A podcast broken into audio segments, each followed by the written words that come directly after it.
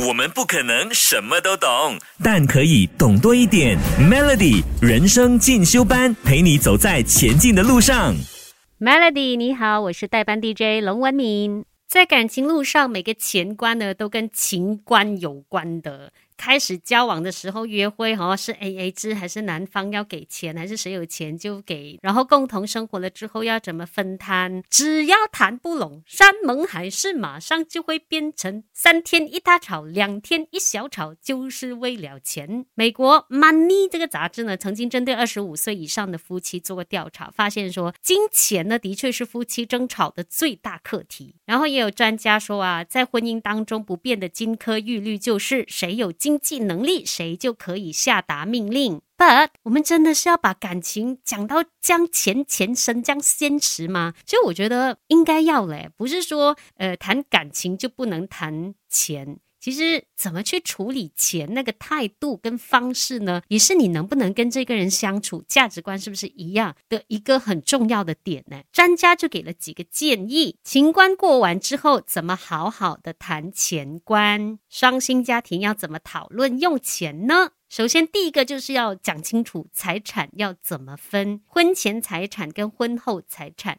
是各自拥有管理呢，还是婚后的大家要怎么去分担，不管是债务还是还了债务之后剩余的部分要怎么支配，由谁来支配，这个真的是要先讲好的。另外呢，婚后是不是一定要设立一个共同的账户呢？每个人讲谈钱伤感情其实如果你不正式的去谈钱，才真的是会伤感情。感情这回事呢，是可以很浓情蜜意，但是也是要接地气。婚后是不是一定要设立共同账号呢？理财专家就给建议说，婚后的前3个月呢是一定要记账的，每个月的开销是怎么用的，用在哪里，然后呢才来讨论说是不是一定要开一个共同的账号。尤其是你们每个月已经知道那个债务要还多少，然后你们决定每个月要存多少钱，然后这个钱要怎么分，是平分吗？还是收入比较高的人给比较多，收入比较少的人给比较少呢？这些都是要细谈的，不是说谈钱伤感情，真的你不好好谈才是伤感情最忌讳的一个部分。我们以前常常女生都会讲，哎呀，你赚的钱就是我的了，我的钱也是我的。 Sorry， 已经没有这样子的东西了哈。家庭是由夫妻一起承担的，尤其现在什么都贵哈，双薪家庭大家都要付出，大家都要去承担。最忌讳就是一个人包干了，除非他真的是很有钱咯，然后你真的是在家里面做少奶奶那种咯。但我相信现代女人都已经不想要这样子被圈养了，即使丈夫的收入很稳定，你们自己也会想要有自己的事业，对不对？毕竟经济独立对女人来讲也是很重要的。来继续谈谈关于过了情关过钱关这件事情。如果决定要跟另外一半呢走入婚姻的话，要谈的东西还包括了你们投资的那个方向或者是习惯是不是一样的。因为投资取向不同的时候呢，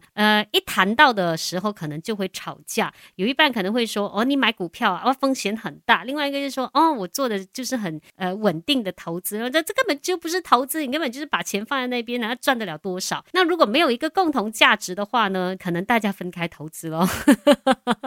就尽量不要去说一些呢责怪对方或是批评对方的话，比如说那种哎呀早就跟你讲了这种东西不要买的啦这种这样的话尽量不要说，除非你们拿来投资的钱是大家共同的那个钱。如果是用各自自己的钱，那就尊重大家的投资理念吧。至于是不是要买房呢，我相信很多女人都会想要的，尤其是说嫁了老公之后希望老公买房然后写他名字。其实我有时候在想说，凭什么呢？你又没有赚钱，又没有贡献。 OK， 你可以说是因为你照顾家里牺牲很大，然后希望他能够付起，但这个也是我觉得可能大家就要先谈好吧，就是男方也必须要认同女方的牺牲，然后愿意在这方面作为一个补偿或建立安定感。然后要买多少钱，budget是多少，这些我觉得都应该要理清的。如果没有办法产生一个共识的话呢，